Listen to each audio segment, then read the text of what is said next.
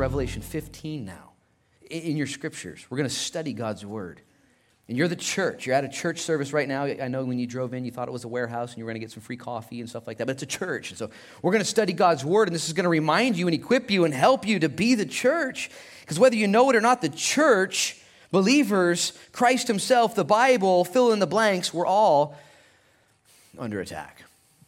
There's stuff going on right now. And as we study the book of Revelation, we're getting a sneak peek into the future of what's going to happen on planet Earth during the Great Tribulation, where God promises to pour out his wrath, listen, on a God forsaking, Christ rejecting, sinful world. And he promises to do this, but he's not only going to pour out his wrath because check this out, check this out, check this out, because God is just and he is righteous and he is holy and he must he cannot just look at sin and depravity and evil and abuse and then wink and pretend it didn't happen. He has to deal with it. But on the other side, he is so, so, so, so patient. He's so patient. Like I said last week, if I was part of the Trinity, you know, and they let me run the, the nuke button for a day, you know, and the Father, Son, Holy Spirit in Luke, you know, and I get the, the keys, and I'm, I'm going to hit that nuke button, take care of stuff, you know. And God says, no, because today's the day of salvation. Today's the day of grace. This is the time where God wants to use the church to be the light, to be the hands, to be the feet. Like Daniel Fusco said in that short video, God wants to anoint men and women to rise up, to be planted on the Holy Spirit, and to be the hands and feet in these last days. Last night I went to the Toledo Boomer basketball game.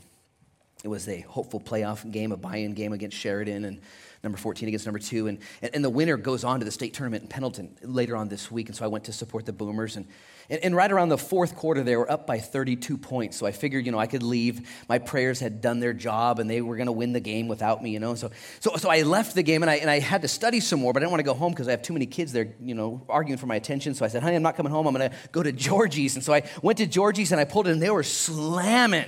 So I, I, I, said to the guy at the front, I was like, can I go sit at the bar? Usually that's kind of how it works, you know, go sit at the bar. There's, so yeah, go ahead. So I went to the, I had my laptop and my commentaries and my Bible, and I sat down at the bar and ordered a Rick special, you know, steak and some, you know, rice and some other, and glass of water, in case you're curious. And glass of water. And, and I'm sitting there, you know, like my stuff, you know, watching basketball, and this guy sits up next to me He's from Texas. And he orders a Rasputin, you know, and I was talking about his beer of choice. And and he kept glancing over at my, you know, choice. And I had this book there that was called Unlocking the End Days, you know, and I got my Bible studying Revelation 15. I could tell he's drinking his Rasputin, you know, looking at my Bible like, oh, you know, what's going on here? And just so you guys know, I don't normally go to Georgie's on Saturday nights and prepare my sermons there. It's not normal, but I felt the Lord was, was doing something. And so I engaged him in conversation. We began to talk about the Lord and about church. And his own synopsis, he said, Oh, yeah, the church. He said, I grew up in a highly, highly religious family. He said, But the church these days, and the church, it's just, it's, it's irrelevant. It's unappealing. It's in atrophy. It's in decline. People don't want to be a part of the church. And I began to hear him say this, and I agree with him in a sense, but then I said, Yeah, but have you been to South Beach Church? I said, I agree with you, bro. I said, that's, that's, that's why I do what I do because I believe the church is more relevant now than ever before. And I believe while that's true on a sliding scale and in certain areas, I said, but here in, in Newport, there's no reason for things to grow. It's a socially economically depressed environment. And, and, yet, when the gospel is preached and people are here, that the sheep are fed, and I said, what we're experiencing is, is something profound, where God's waking people up. And we've created an atmosphere where we're we're biblically conservative. We believe in the Bible, everything it says, yet we're, we're trying to reach out to the highways and the byways. And he was encouraged and he was intrigued. And yet the reality is, is you and I forget sometimes that's our mission. That's what we're supposed to be doing. Reaching out, whether it's all the way to Nigeria, if God puts that on your heart, for sure. Or whether it's all the way to Georgie's, you know, or to wherever you live. And you seek to be that person. But let me just throw out four words at the beginning of the teaching now and let me remind you, we're in Revelation 15. It's eight verses long. It's the shortest chapter in all of Revelation, but I can still preach for at least an hour on this chapter, so don't worry about nothing. I got you. I'm not going to give you a, not going to give you a short sermon, you know what I'm saying? Let me give you four words. They're very important, though. This might go over your head. Write them down so it doesn't. The first word is theology. Theology is a study of God. A right understanding of who he is. This is what we're doing. We're studying God so we know who he is. Theology, theos, and all the study of God. Everyone in the world is a theologian. Not everyone in the world is a good theologian. Some people establish and receive their theology from watching The Simpsons, okay? Or Family Guy or something else. You know, that's not a good place. You need to study the Word of God. And when you study theology, it's going to lead to then another big word, an orthodoxy. Okay, an orthodoxy is what you believe based on what you've learned. You studied some stuff, you figured it out. You're like, okay, I believe this is what it says about God and what it says about me and what it says about the world. Therefore, I have an orthodox, and you become an orthodox Christian. That is, you are one who believes and accepts the major tenets of the scriptures. There are some unorthodox Christian churches, and they're outside of what God teaches. Now, there's an orthodox, I'm an orthodox Christian. In that way, I believe the truth. And here's the deal, though it goes the next step further. Your theology must lead to an orthodoxy, but then it has to lead to a doxology a doxology. A doxology is a response, okay, to what you believe after you've done what you've studied. A doxology, it literally means a praise song or a lifestyle or worship because of what you believe, because of what you've learned. This is where you get on an airplane and go to Nigeria. This is where you do certain things for God. Doxa. It's, it's, an, it's an action, not just a song. It is that. This is, please play it. This is not only when you do something for God, listen though, it's also when you say, I'm not going to do that for God. The, the, ways of this world. Have you noticed that the ways of this world are getting crazier and slipperier and weirder? And the things that are allowed and accepted and promoted and, and, and presented to us, man, we got to be careful. And I want you guys who are here studying with me to be good theologians, to become orthodox in your conclusion but if you are a good theologian and you have good orthodoxy, but it doesn't turn into a doxology, it doesn't turn into something, you've just become religious. You ever met a person who knows God, apparently, knows the scriptures, has their orthodoxy, their convictions, but there's no reciprocation of love and worship and purpose? They're, they're just a religious person. Have you met that person? Have you, seen, have you been that person before? I've been that person before where you look at others and look at things and you think, well, I know what I know the truth. Yeah, I'm over here. I did my part. Just waiting for that rapture to happen. Just waiting for that rapture. I got my rapture shoes on, my rapture, you know, tenny. I'm, ra- I'm rapture ready. You guys know what the rapture is, right? The rapture, I, I believe, is that time where God rescues his children before this scene we're about to study today. Before the wrath of God is poured out on a God forsaking, Christ rejecting, sinful world friend of mine who's watching our series up in Washington, real long time friend, 30 years long. He called me and he was talking and, and he was arguing a little bit with me. He doesn't believe in the pre tribulation rapture.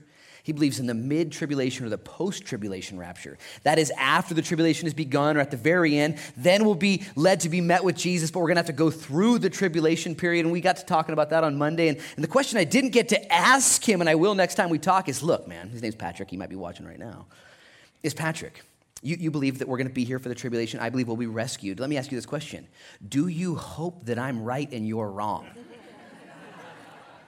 You can, you can believe what you want, you know, but do you, do you secretly hope I'm right? Like, let's be honest, you know.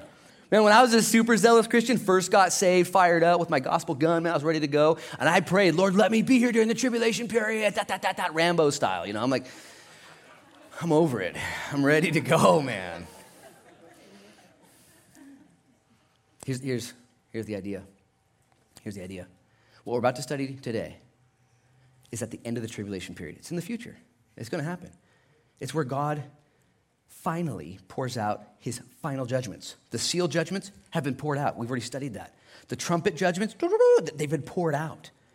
In order to shake up people, wake them up, make them up and take them up in order to save. And we've seen salvation happen. And now it's as if seven years into it, there's still some people who are la, la, la, la, la to the things of God. And he says, All right, I got one more set. One more set. It's going to be the nastiest set.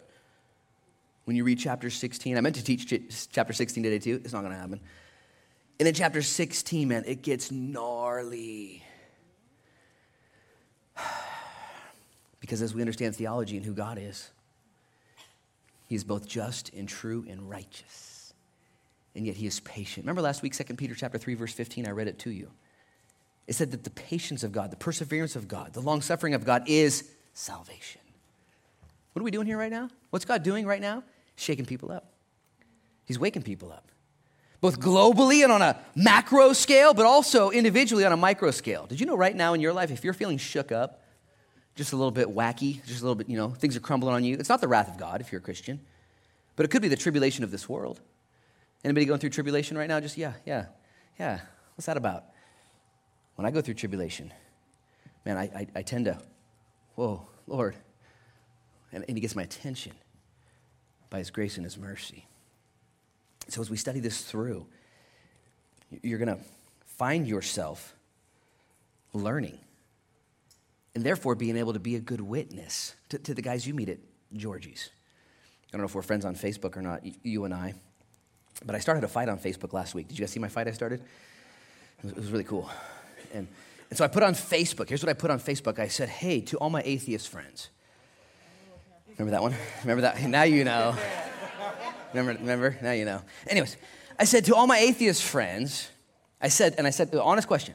I said, what evidence did you discover that led you to being an atheist? What evidence? What, what moon rock did you, you know, break in half and see the center? What tree did you cut down and count the lines? What, what shooting star? What, what, what rainbow? What evidence? Keyword evidence. What led you to, oh yeah, I just figured it out. There's no God. I just, I just figured it out. And not one person has able, been able to answer. There's been some people with thoughts and argumentative, and I haven't touched any of it. I just decided to just pray, drink some decaf, you know, go into it calm. Haven't been there yet. I don't know what calm is yet, but I'm gonna get there. But nobody's been able to come up with this grand, oh, here's where I figured out ontologically with my mind. There's no God. Because you can't. If you open up your eyes at all, if you just look around, there is evidence, keyword, evidence, okay, of divine design, a creator, every single where you look. And if you double click on any of it, it expands a little bit, it opens up, it expands, it opens up. And then if you begin to study the scriptures and begin to look at the history and the claims and begin to look at the prophecies, it begins to make sense. And so that's our job description as believers, as the church of God. It's my job description as a pastor. And if you're like me or like Jan or like Pastor Adam, man, you're just a person.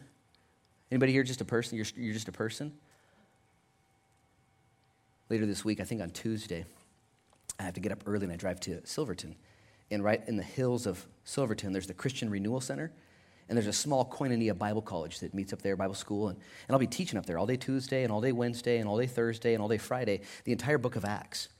And there's a small group of students up there and faculty. And, and I'm going to be honest, in my flesh, I don't want to go. You know what I'm saying? And yet the Lord's saying, Luke, you pour into those students. That's the next generation. That's the church.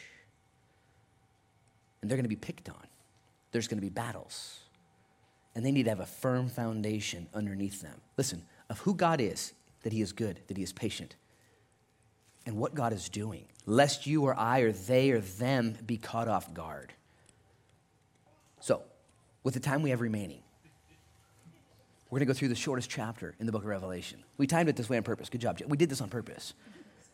I'm going to pray real quick and ask God to bless us. I do believe we'll be back in chapter 15 next week to clean it up again. It's going to happen, but I'm going to do my best, okay?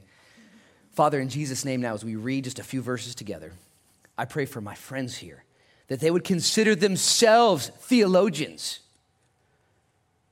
that is, bearers of the truth, responsible to the covenant of God. And they would have that orthodoxy, and it would lead to a doxology that is a response, a life that is different. They would do things after today's Bible study that they weren't doing. Maybe it's prayer, maybe it's worship, maybe it's serving. And they would stop doing things after this Bible study that, that they were doing. Things that aren't right. And I pray that the world around us would see you, and even as we get picked on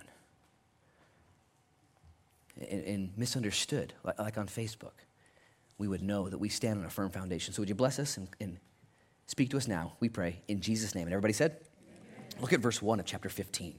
Then I saw another sign in heaven Great and marvelous. I like the way John words this for us. He says, Guys, what I saw next, man. And if you've been studying with us through the book of Revelation, we've seen some crazy things. And now he's like, Dude, it gets even crazier. I saw another sign, great and marvelous. He describes it to us seven angels having seven last plagues, for in them the wrath of God is complete.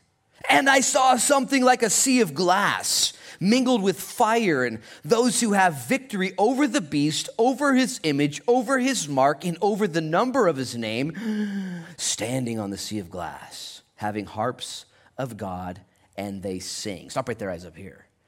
John now looks to heaven and he sees another sign. Can I just say right off the bat, in your journey, in your tribulation, in your testing, in your darkness, keep looking to heaven for signs and wonders and direction. Keep looking. Every time you look and seek first the kingdom of God, He promises to meet you. If you ask, you'll receive. If you seek, you'll find. If you knock, the door will be opened up to you. But if you're not seeking, asking, and knocking, and you're walking around lost, really the ball's in your court. I call this progressive revelation. Where the Lord speaks to you and speaks to me one step at a time. And maybe you're like me and the Lord has directed you this far and you've got history and you've got journal entries and you've got some profound moments, but you're right here and it's like, whoa. I need more revelation for my marriage. I need more revelation for my parenting. I need more revelation right now for my singleness or for my business. I need another fresh word. And here John's like, I saw another word. Let me just encourage you, okay? If God's brought you this far, He didn't just bring you this far just to bring you this far. Write that down. Okay? He's got more. This is actually really important. I've been doing this for just like a little bit of time, a couple, couple decades. The guy next to me last night, drinking his Rasputin. He said, How long you been a pastor? He had a real, How long you been a pastor? You know. And I was like, Wow. Like over 20 years. That sounds like a long time. And, and throughout that time, God's given me direction. But guess what? I need more. I need more for, for the next, for tomorrow. I need more. And He's got it. And he sees this, and I believe God showed him this marvelous scene where these seven angels come out with these seven bowls. These are thin bowls that are wide. Imagine a laver, if you would, full of the wrath of God. But he didn't just see the wrath of God in these seven angels' hands. Did you notice what else he saw? It says there in verse 2 I saw something like a sea of glass mingled with fire, and those who have overcome, stop right there as here, and he gives us the four attributes they overcame the mark of the beast, the image of the beast, the beast himself and the number of man. They, they overcame these things. So just imagine with me. John sees, before the last plagues are poured out, he sees the plagues. These seven angels, they're clothed in white, pure, perfect, perfection, and judgment metered out by God. But additionally, not did he see that, he saw people who'd been saved during the tribulation because God is not just just and he will have his way, but he's also patient and he's saving people every single day. I like this contrast because it helps you and I as theologians to be able to know who God is, to be able to defend who God is when he comes under attack, or you and I come under attack by people who don't understand the Lord. Because when you read this, that he comes out, these angels with the wrath of God. Notice what it says in verse one. These are the seven last plagues, for in them the wrath of God is complete. Okay? Literally it means full. It's topped off. The bowls are now full. Whereas in times past, even today, all right now, the bowls aren't full. The Lord is still, to quote Genesis 6, striving with man. Man is still kicking against him, and God is still taking it. There will be a time, though, where his wrath is, up, that's enough. Moms and dads, you know when that's enough, don't you? Last night at the basketball game, man, it was crazy. These refs were playing a tight game. Man, there was 55 fouls called in the first 10 seconds. It was nuts. Foul, foul. I got a foul called on me, man, you know. I'm just kidding. They were, everything was like, just let them play. And at one point, it was so crazy. The other opposing team, one of the coaches was arguing about something, and out of nowhere, the, the ref just said, You've been warned, official warning, and all this stuff. like, one more warning, you're going to get teed up, you know. And it's like, Whoa, we were all scared. And, and as the, you know how it works in basketball. You get like three fouls, four fouls, and, and eventually you're done. But it's calculated, it's methodical. Here's something I need you to understand about God's wrath. I need you to get this, theologians, because people don't like the wrath of God. They hate, oh, you, oh, you serve a God that has wrath. He's going to take people out. Oh, man, what a jerk. Listen, he is so, so, so so patient. He's so patient. Not willing that any should perish. He should have came back a long time ago, but he didn't because he wants to save more people. The word wrath in the scriptures has two different Greek words. This particular word is hot, listen, passionate, calculated wrath. It's with a purpose. You ever lost your temper before? Just like freaked out? It's called summer traffic. Happens all the time. You freak, you know, ah, lose your salvation on 101, you know, it happens. This is not God losing his temper. This is not God coming to the, you know, letting off some steam. I'm just going to wipe everyone out, man. I'm tired of it. This is methodical, purposeful wrath, balanced with purposeful, methodical salvation. Now, I'm going to be honest. We live in a soft world, don't we? It's soft. Nobody's in trouble anymore. Nobody's in trouble. Whatever you want to do. Okay, whatever you want to do. In the Bible says, no, no, there's trouble. There's error. There's evil. There's wrong. There's right and wrong. There's, there's, there's good. It's just the way it is. And we don't like that, man. And God says, well, I'm going to give you some patience.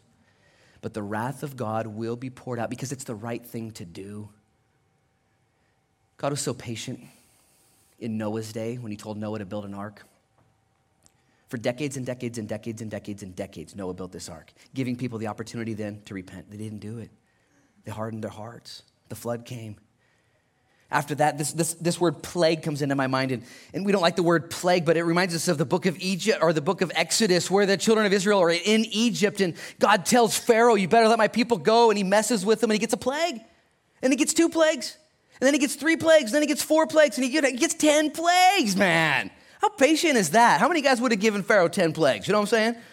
You wouldn't have done it, man. You would have wiped him out. God's patient.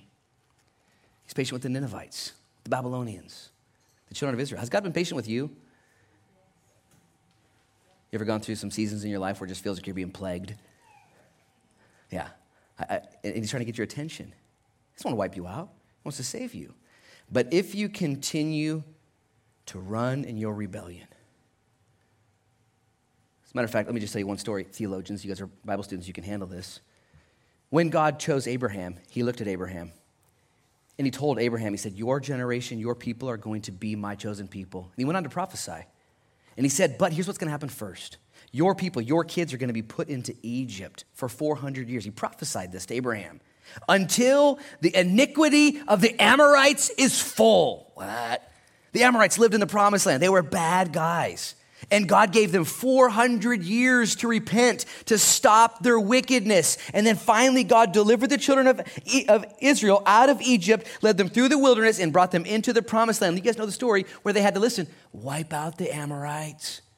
Again, you ever read the Old Testament before? It's rated R, man, it's crazy. And the Amorites, you guys know how the Amorites, you ever studied about the Amorites? Amorites, the Perizzites, the Hittites, flashlights and websites, all those guys, man. They're all there. And God, God took them all out. The Amorites, though, these guys were so bad, so paganistic and crazy that when they would build their homes, they would wall up their, their foundations and they would take their firstborn kid and stick him in the foundation and wall him up alive as an offering to the fertility gods. And they would listen to their kid moan and whine and starve to death and suffocate and all the rest, because that's what they would do. And they would cut their enemies' babies out of their wives' bellies and blast them on the rocks. Just like crazy, savage stuff. And God says, hey, don't do that. Stop, stop, stop, stop, stop, don't do it. You know what they would do? La, la, la, la, la, we're doing it. And God, for many reasons, mercy, says, you know, you know what I'm gonna have to do? I'm gonna have to take you out. To, we, don't like we don't like that. I'm gonna take you out. It'd be like this, though. Let's say that during the sermon right now, a, a rabid dog or a pack of dogs came in, rat, rabies, came flying in here with their fangs furrowed and their backs haired up and blood dripping and foaming and their eyes glossed over, you know, and they began to run around biting people, okay? And these rabid dogs, man, their, their days are numbered. They're already infected. It's too late for them. And it would be my job as a shepherd to pull out a weapon and start taking these dogs down. I wouldn't look at these dogs and say, wait, wait, wait, wait, wait. Let's just give these rabid dogs a chance. They identify as rabid dogs. Let's, you know, they, they have every right to do this. It's, it's, it's okay. And, and, you know, I wouldn't, we wouldn't. And I, and I don't want to kill a dog. Nobody wants to kill a dog. Let's just, let's just, for that dog's sake, did you know that dog is suffering? You see, it's suffering, it's hurting. This is crazy. This is beyond our pay grade, by the way. We don't get to make these decisions. God, in his infinite wisdom, says, I'll do it. We'll see that when he shows up in the Revelation, it's his robe, Jesus Christ, that is dipped in blood. He's the one. I don't want to go out there and tell people, you know, so I don't get to. Jesus does. Because I believe he has the compassion to meter out justice. And the Amorites were wiped out because they would infect the Israelites. And that dog is suffering. It's as good as gone. It's just the facts. And if we don't take that dog out, it will infect others.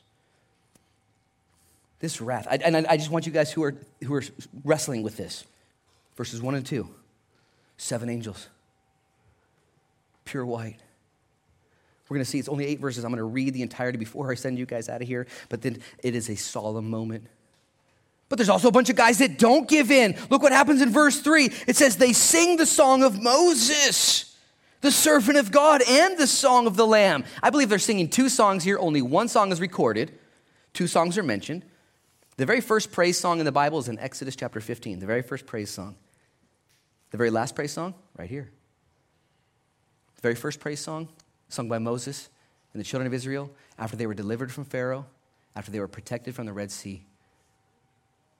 These people who are about to sing this song, I need you to f- pay attention to this. They're the ones who didn't take the mark of the beast, they didn't bow down to his image, they didn't go and be a part of that system, and they paid the ultimate price. How would they do that? How would they, how would they abstain? By God's grace and God's grace alone. You know, when the children of Israel were in the wilderness, the only way they survived was miraculous provision. Those who abstain from the ways of this world in the future, they're not going to have the ability to buy and sell and receive food and water. They're just not. So, some will die, some will be provided. I don't know how. Here's my point. It says in verse 3 that these had victory, or verse 2, these had victory over the beast. I'm kind of a competitive individual. I don't know if you know that yet. And so if there's a, a contest of sorts, it changes my outlook on what's going on. And when I saw this word victory last night in verse 2, these had victory over the beast. I was like, oh, it's a battle, it's a challenge. What was their victory? To not become part of the world. And can I just put that upon you right now? You guys are in a test as believers. It's a test, straight up, bona fide test. The angels, the Bible tells us, we'll see this in Hebrews, are peering into your life. What's she gonna do? What are they gonna do? What are they doing? Seeing how you navigate through this test. And when I realized that this world's trying to take me down, when I saw some of those Facebook comments that came back to that fight that I started, and I saw, man, it kind of messed with me, and I had to, how am I going to fight? I'm going to firmly put my feet on the foundation that I know is true. I'm going to put roots down and fruits out. Okay? As we read through the book of Acts, we just finished the book of Acts. Men and women getting picked on and brutalized. As we read through the Bible, we see Jesus Christ who stood on the firm foundation and had his clothes ripped off his body and nailed to a Roman cross. It was a fight. You guys are in a fight right now. And let me remind you that your fight for Jesus Christ will do two things it will encourage you to do things for him, and it will motivate you to not do certain things of this world against him. Do you feel the pull? Do you feel the pull of the world? Do stupid stuff? Get carnal? Get weird? Do you feel, I feel, them. don't just look at me like I'm the only one up here. You know what I'm saying? You guys are like, I'm not to say nothing. know, you feel the pull. These overcame. They overcame. What does that mean for you today? Man, I just, I gotta, I gotta I got to shake it off sometimes. Get back in the ring. All right. Oh, yeah, that's, what, that's what's going on. That's what's going on. These guys sing a song. I want you to see this. Look at verse 3. I'm going to make a few comments. I'm not going to keep it too much longer, I promise. They sing the song of Moses, the servant of God, and the song of the Lamb, saying, and here's their song Great and marvelous are your works, Lord God Almighty. Just and true are your ways, O King of the saints. Who shall not fear you, O Lord, and glorify your name? For you alone are holy. For all nations shall come and worship before you, for your judgments have been manifested. Stop right there, eyes up here. Just some simple observations. In this short song, they say you, yours, yours, you, you, and yours. You, yours, you, yours, you, you, and yours. They get to heaven. First thing, they're like, dude, give me a harp. I got this jam in my mind. I want to just sing it. You know, the first place they should have gone they had their heads cut off on planet Earth. They should have gone to the HR department and filed a complaint. My life was real tough for me, you know. I'll talk to somebody. That was real bogus down there. No. They get to heaven, God gives them a harp, which to me is just funny. I can play a guitar a little bit because I've forced myself to learn how. But can you imagine if somebody gave you a harp like right now? You'd be like, what am I doing with this? You know, like put this on eBay like yesterday. Like, I don't need a harp. You get to heaven, man, you're going to be a harpist, lead singer. You're going to be praising God as well. And these guys, when they get to heaven, they hit their knees. Doxology. You, O Lord, praise you. Marvelous and great are your works. What works? The work of salvation, the work of creation, the work of preservation. You name it, just trip out, go next level. I got all kinds of stuff in my notes here to teach you guys about what the marvelous works of God. We don't have time for it, but they're theology led to an orthodoxy that led to a doxology.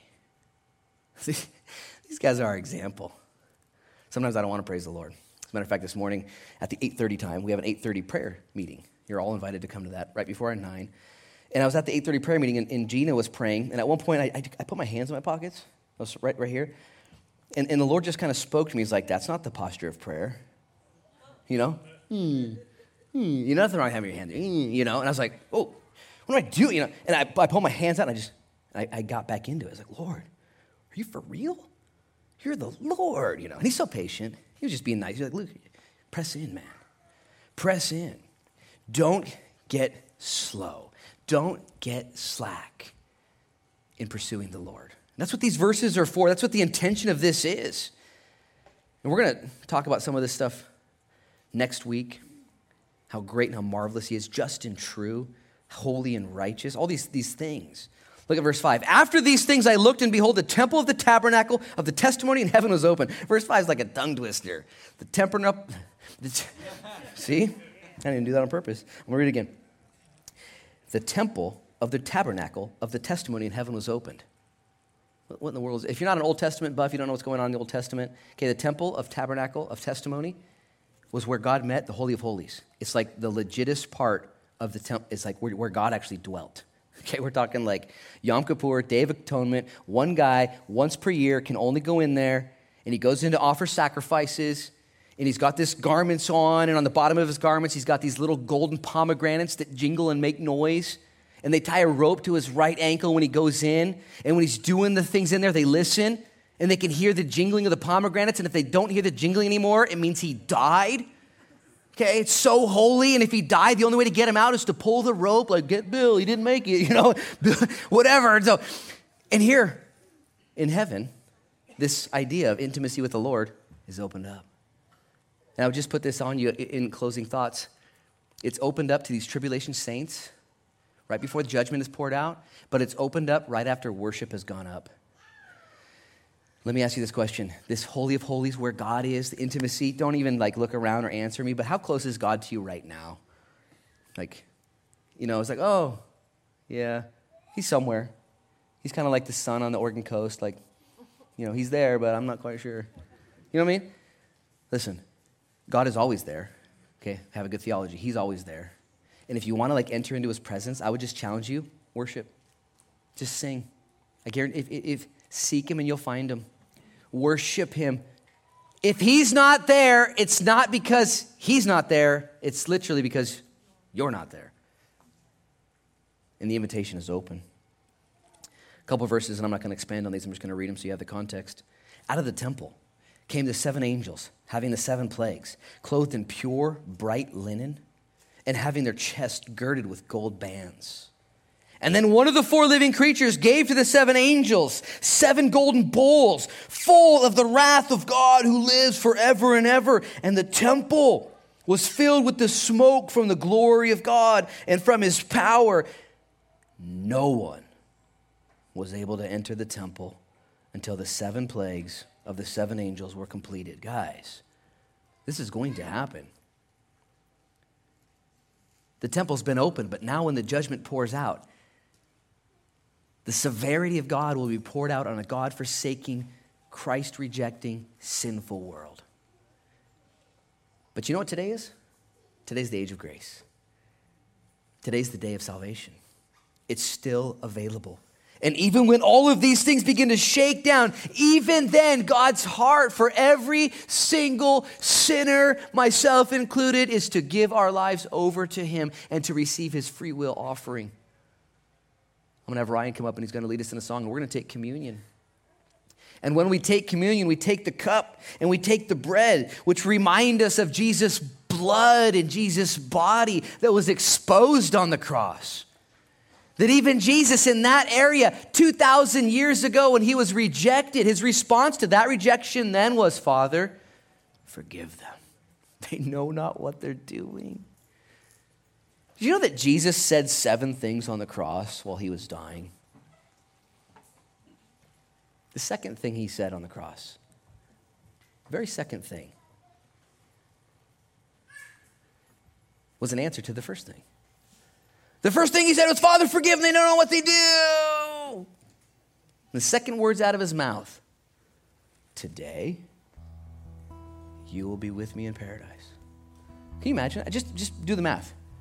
Jesus prayed. He prayed, Father, Father, if he's naked, he deserves that. He does not deserve that. And his patience is so enduring. And he prays, Lord, would you forgive these people? Immediately, the guy on his right asks for forgiveness. Dude, will you, will you remember me? I'm about to die for murder. You're the Lord. Would you remember me? He confessed his sin. He honored Jesus in his deity, and he asked to be saved. And Jesus, I don't even know if Jesus could see him. His eyes would be swollen shut from the Roman fist that pounded his head in. And Jesus just yeah, Today, you'll be with me in paradise. Hmm. This is the long suffering of our Savior. You guys are theologians in a warehouse this morning, studying. So that way you know how to be victorious over this world and its ploys. That way you know how to be a witness to the world that is making up its own narrative. justifying sin openly. Just, it's okay. Where God says, no, that's, and God gives hundreds and hundreds of years. And so, would we both today know the grace of God and the severity of God and worship Him as such? Would you guys bow your heads? Lord, in Jesus' name, now as we come to the table of communion, we're reminded of what happened 2,000 years ago evidence. Creator dying for his creation. And, and, if you're here this morning and you know what, you're not sure about all these things, but, but your, your heart is connected right now with the Lord, and he loves you, and you feel his love, you feel his pleasure, you feel his call. He wants to save you. Today's that day. If, that's, if you're here and you want to be saved today, Today's the day of salvation, and you sense His call on your life. Would you right now respond to that simply just by raising up your hand to the Lord? Right now, just raise up your hand. I see hands going up. I see two, three, four. Anybody join these? Just say, Yeah, yes, Lord. Save my soul. Raise up your hand right now. Just extend to Him. Join these four that have their hands up right now in Jesus' name. Five. Lord, not too late. Just raise up your hand. Just put it, just slip it up. Thank you, Jesus. We honor you. You're the Savior, the Lamb, come into the world to give your life a ransom for us, that we might live, that we might be set free, that we, the rabid dog, we're no different than anybody else, that we, Lord, might receive healing and forgiveness that comes from your blood. You can put your hands down. And Lord, as we come to the table, we thank you. And we ask that you would firm up our foundation as believers, as theologians, as witnesses, as missionaries, as teachers, as moms and dads, men and women, young and old, single and married, that we would resolve today to not waffle, to not waver, but to be victorious. Our victory is found at the table. So, Lord, as we fight our battles, would you be honored as we examine ourselves and proclaim your death until you return? We take communion in Jesus' name. Amen.